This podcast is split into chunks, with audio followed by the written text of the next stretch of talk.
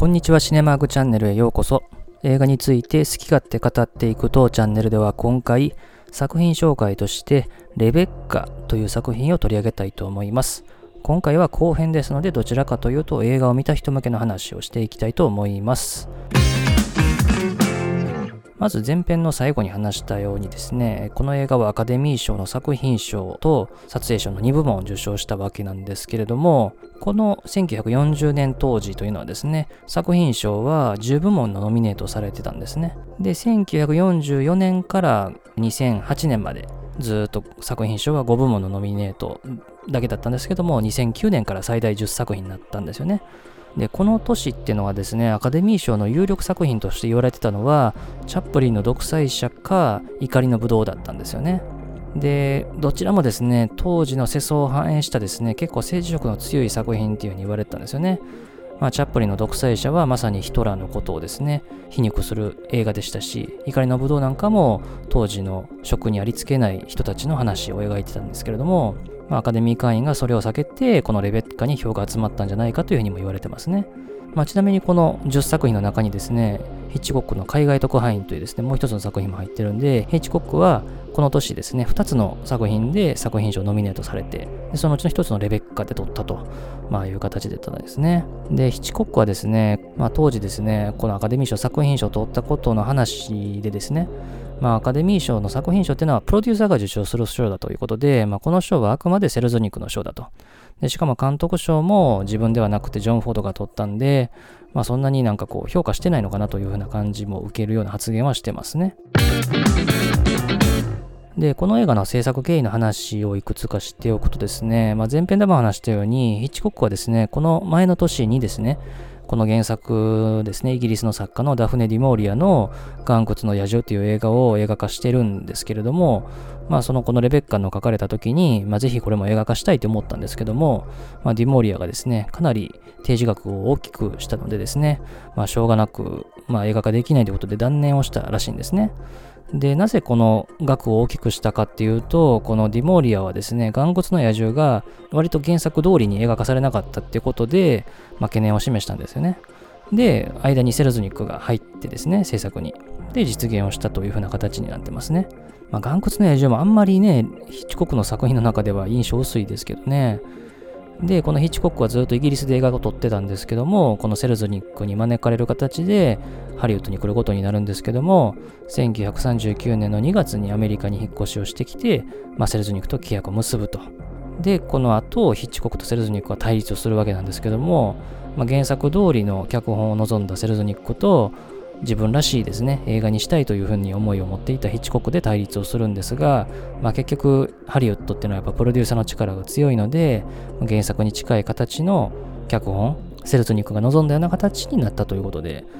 まあ、この映画では初めてその作業から締め出しを食らうというですね、まあ、ハリウッドの洗礼を受けるわけですね。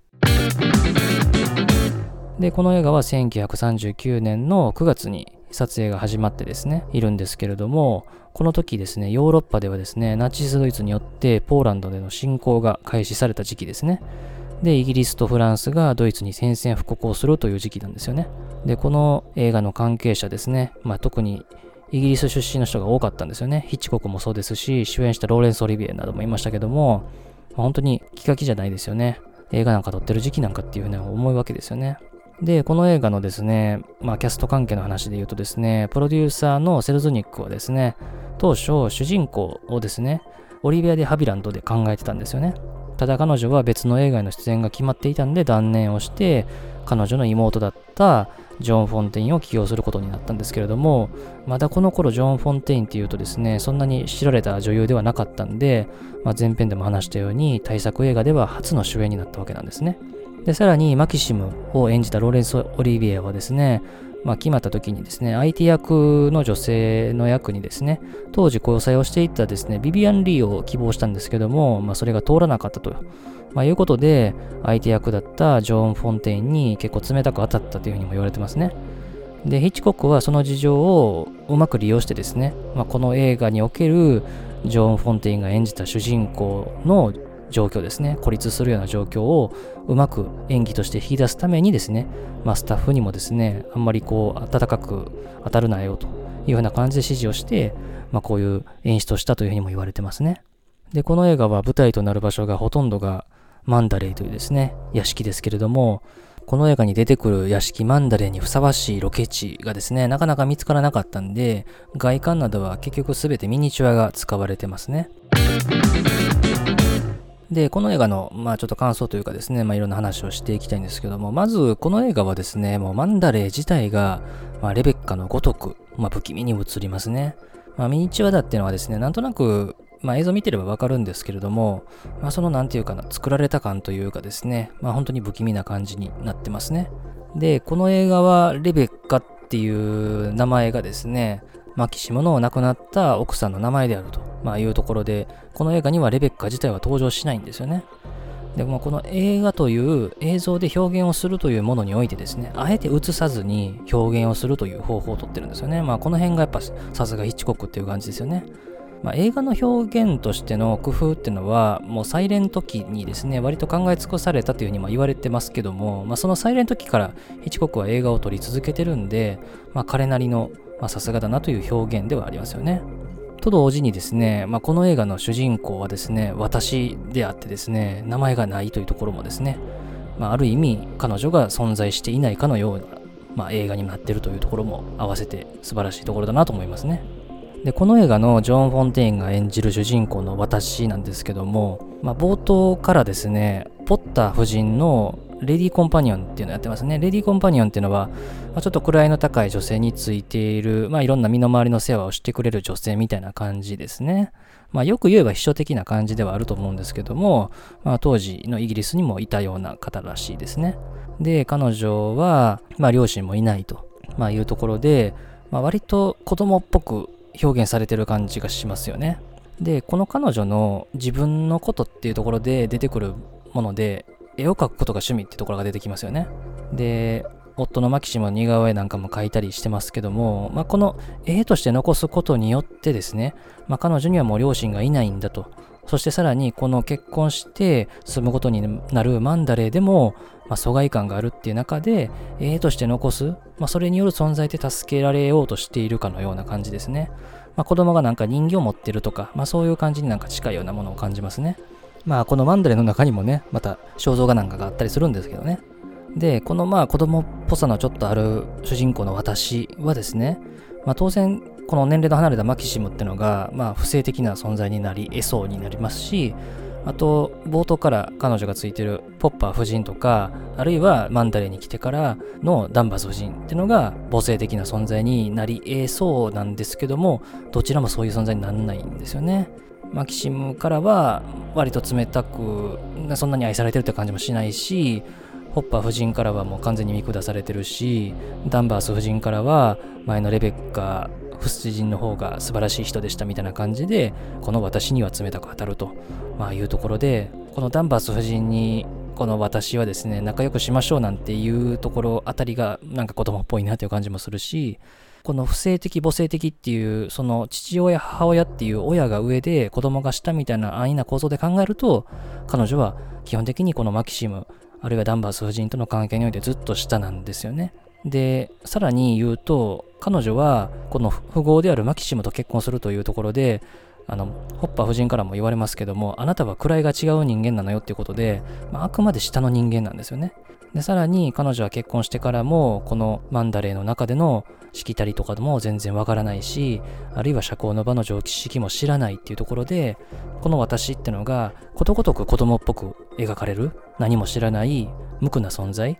だから彼女が大人っぽいなっていう感じをする場面ってのがあんまり描かれないですよね。それは服装にしても化粧にしても。で彼女が夫から好かれようとして取り寄せてなんか着てみたり髪の毛変えてみたりするってところがなんかまるで子供が大人のお母さんの服着てみましたみたいな感じにもちょっと見えるってところがこの私の表現ですね。でさらに彼女はですね子供のごとく好奇心旺盛というかですねこのレベッカのことをですね知ろうといろんな人に質問したり調べたりしますよね。ただですねそれによってですね知ることってのは結局レベッカが完璧な人だったよってことを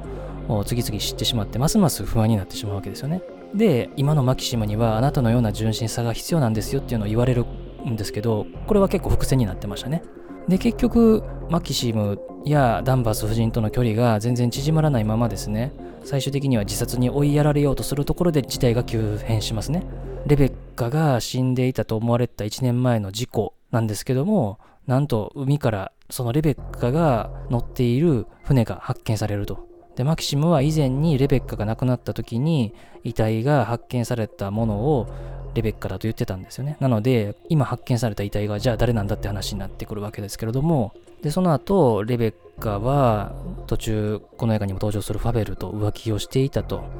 で、マキシムがレベッカを殺したという、まあ、筋書きだったのがですね、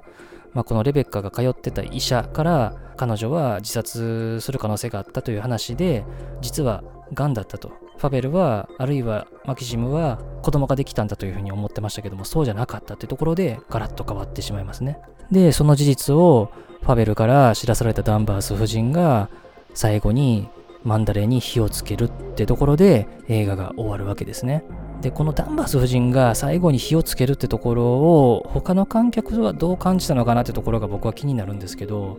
結構唐突に見えなくもないというかですね。そこまでするものなのかなってところなんですね。まあ、ただ、まあ、ダンバース夫人、あるいは演じたジュディ・アンダーソンの演技からしてですね、このダンバース夫人は相当レベッカを浸水しているってところはわかるんですよね。と同時に、ここまでするってことは、やっぱ同性愛的な感情も持ってたんじゃないのかなっていうところもあるわけですよね。で、これに関する考察って調べてみるといくつかあるんですけども、まあ、例えばですね、えっと、1995年のドキュメンタリー映画で、セルロイド・クローゼットっていう映画があるんですけども、まあ、この映画の中でも、まあ、昔の同性愛を描いた映画のことを、まあ、バーッと取り上げてる映画なんですけど、レベッカも出てくるんですね。で、ダンバース夫人がレベッカの使っていた下着とかを出す場面っていうのが、まあ、同性愛であるということを、まあ、言及してるんですね。で、まあ、クローゼットっていう言葉自体も、まあ、その隠語らしいんですけどね。まあ、なので、そういう解釈もできなくはないかなっていうふうな気も、まあ、多少するんですけども、まあ、その辺がちょっとまあ難しいところかなっていうところですね。で、まあ、この同性愛の描写に関して言うと、まあ、当時のアメリカっていうのはヘイズコードっていう自主規制コードを敷いてたんですよね。1934年に導入されて、まあ、1968年には、まあ、名目上なくなったと言われてる、まあ、アメリカンニューシネマぐらいの頃になくなったと言われてるものですけども、まあ、これはどういうものかっていうと、映画の中でこういうことは描いちゃいけませんよ、表現してはいけませんよっていう自主規制なんですけども、まあ、例えばこう人を殺す場面とか露骨な性描写とか、まあ、そういうのは当然ダメとしてもあの夫婦が同じベッドに入る場面すら描いちゃいけなかったんですね。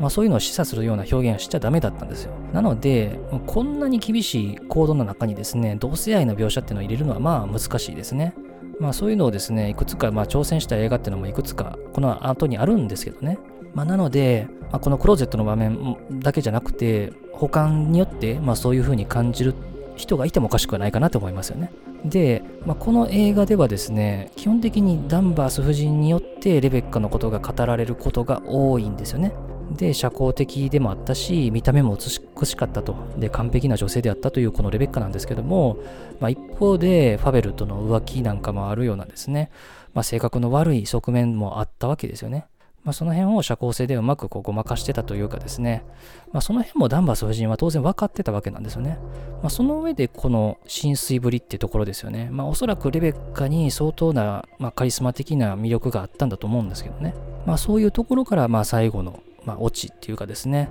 まあ、一応この映画は最初ね、マンダレーが焼け落ちた後から始まってるんですけどね、まあ、それに向かう中でどう展開していくかってところなんですけども、まあ、最後の急展開のところからマンダレーの火に包まれるところまでをどう感じるかってとこですね。まあ、この辺がやや急転すぎるかなっていうふうには感じたんですけども、まあ、トータルで見ると、まあ、ヒッチコックの中ではあんまりないタイプの映画かなっていう感じはしますね。まあ、ゴシックホラーなんていうような言われ方もしてますけどね、この映画のジャンル的な扱いとして。で、最後に1点だけですね、この映画の原作はですね、2020年に再映画化されてまして、タイトルは同じレベッカなんですけども、ネットフリックスの配信でですね、ベン・ウィートリー監督で、出演がリリー・ジェームズ、アーミー・ハマー、クリスティン・スコット・トーマスらということで、まあ、リメイクみたいな形ですね。まあ、ただあんまり評判良くはない感じの作品にはなってますね。ということで今回は作品紹介として1940年にアカデミー賞作品賞を取ったヒッチコック作品のレベッカを取り上げました。まあ、ヒッチコック作品って、まあ、本当に代表作でまずこれを挙げる人はいないんですけどね、作品賞、アカデミー賞取ってるにもかかわらず。で、まあ、いわゆるサスペンスバリバリの映画でもないというところですね。まあ、この辺がヒッチコック映画の中では割と得意なんですけども、まあ、不思議な魅力がある映画というかですね、まあ、いろいろ見た上でこの作品もまあ見るべきかなというところではあるんですけども、取り上げてみました。また、ヒッチコク作品はいっぱいあるので取り上げていきたいと思いますんで、また聞いていただければと思います。最後までお付き合いありがとうございました。